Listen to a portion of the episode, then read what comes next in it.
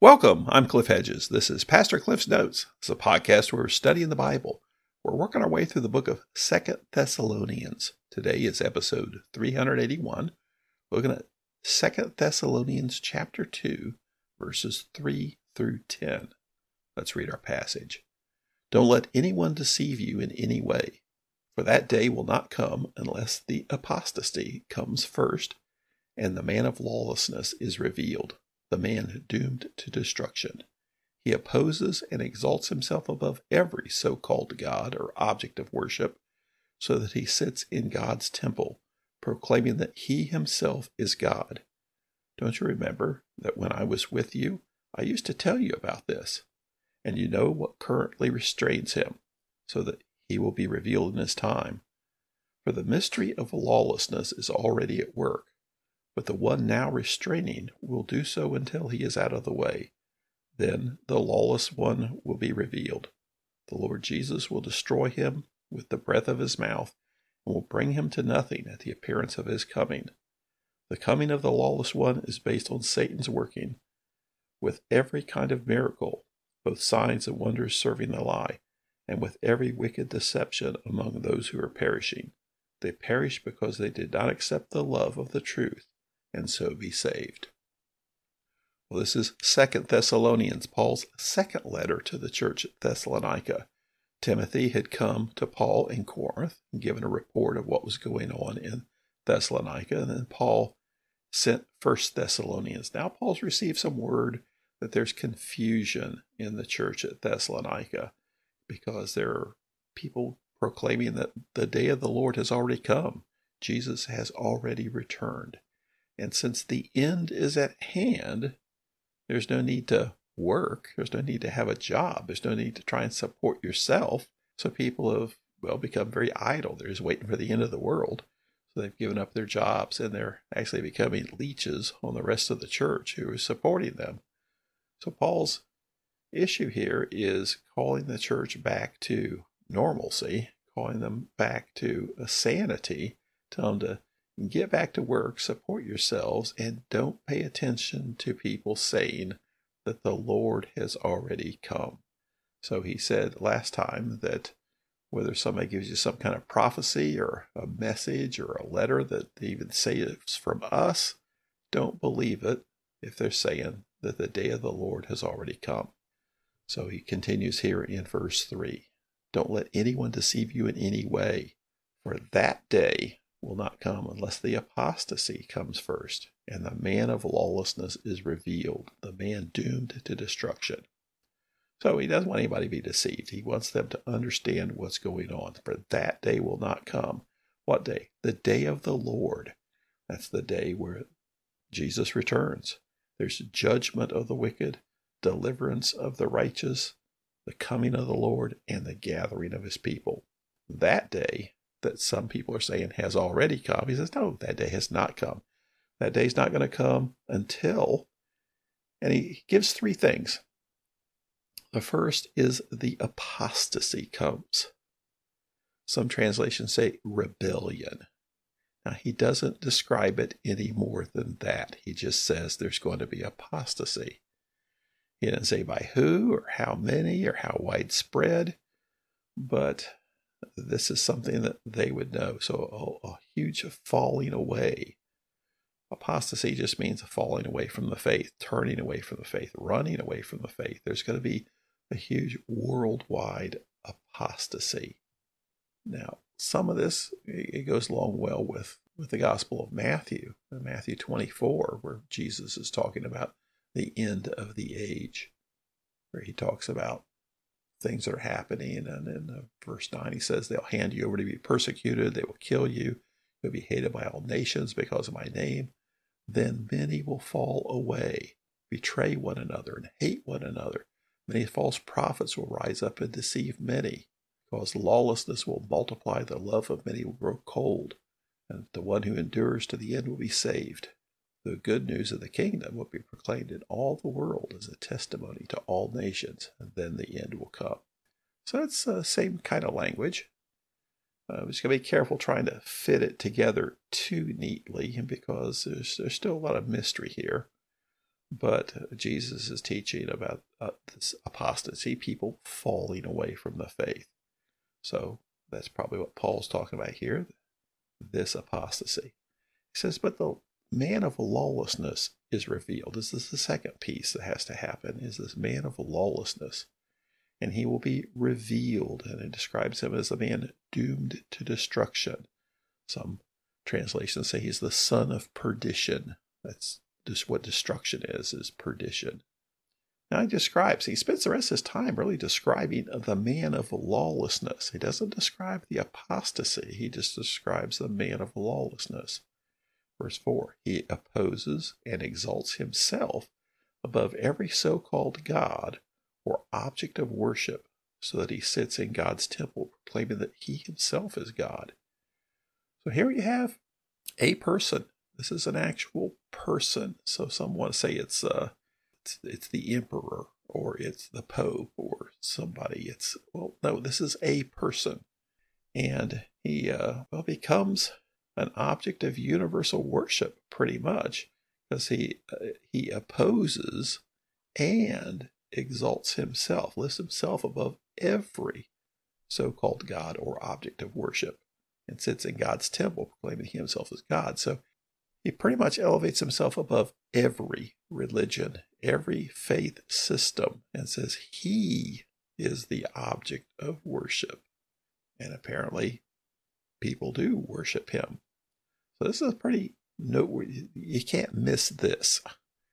Now, you can see a lot of uh, false teaching going on in the church, a lot of craziness going on in the church. You can't miss this. A, a man who becomes an object of universal worship, pretty much. He sits in God's temple. What does that mean? There's a lot of debate on this. Is he referring to the temple in Jerusalem? Well, it's not there anymore. So does it have to be rebuilt?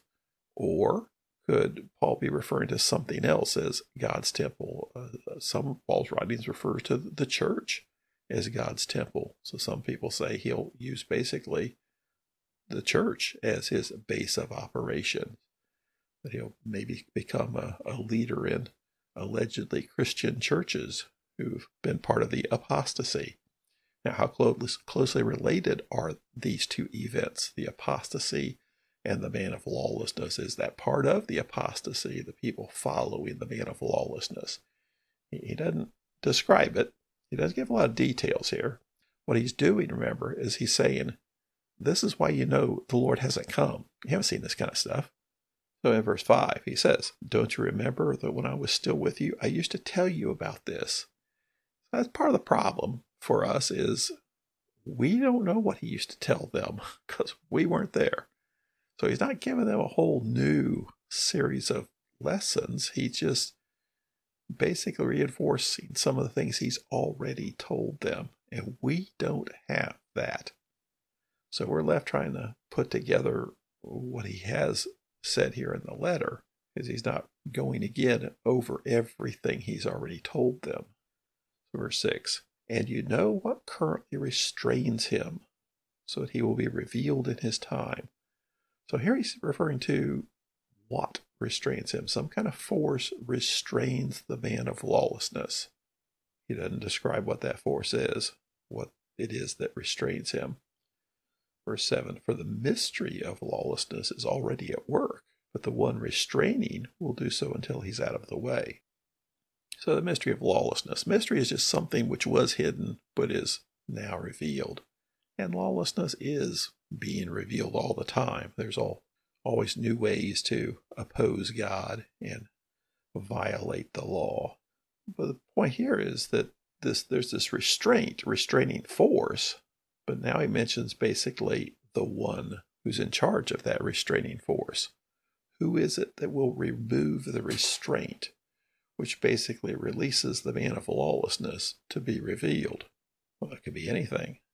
Some say, okay, well, obviously the Holy Spirit is the restraining one who has this restraining force which prevents the man of lawlessness from being revealed. Others say, no, it's human government because lawlessness is referring to well, we see him very much opposed to God, but he's also opposed to common law. So perhaps it's a collapse of human government and he takes steps into the gap. And uh, that's the restraining force. Some say it's Satan himself because until Satan's ready to do this, Satan's holding him back. We don't know. It's, it's all conjecture as to what actually is going on here. But this man of lawlessness will be released, essentially.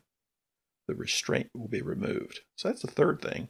So you have the apostasy, the man of lawlessness being revealed, but only after the restraint has been removed.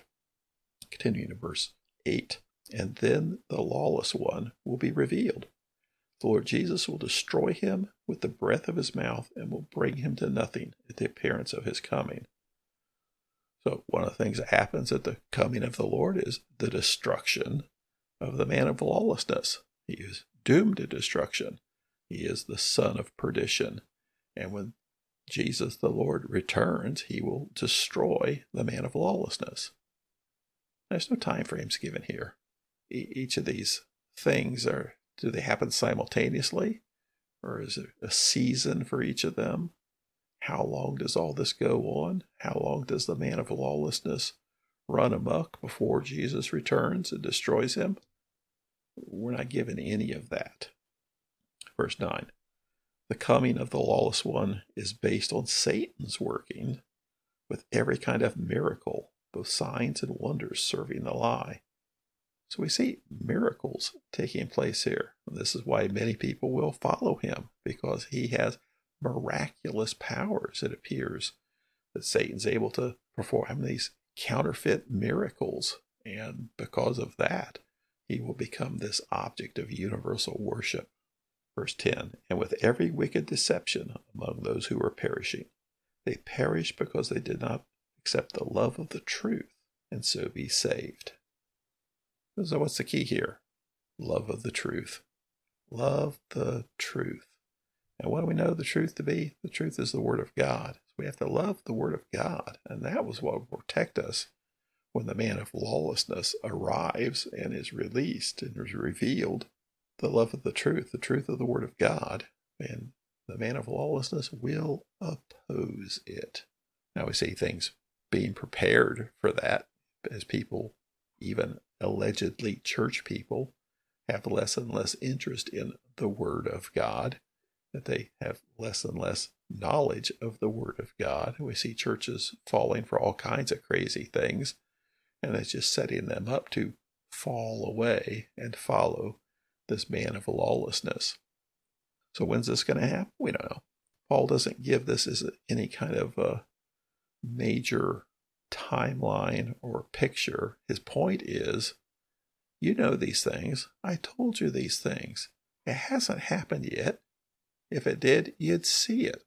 So stop falling for nonsense like people saying that the day of the Lord has already come and get back to work and support yourself and stop being leeches on the rest of the church. The day of the Lord has not come. It's the sort of thing you can't miss it because you have to have this massive falling away. You have to have this worldwide universal worship of this man of lawlessness who will be performing miracles and leading all kinds of people astray. And when the, the Lord comes, he will destroy the man of lawlessness. Did you see any of that happening? So obviously, the day of the Lord has not come. Thanks for joining me. Join me again next time as we continue working through Second Thessalonians.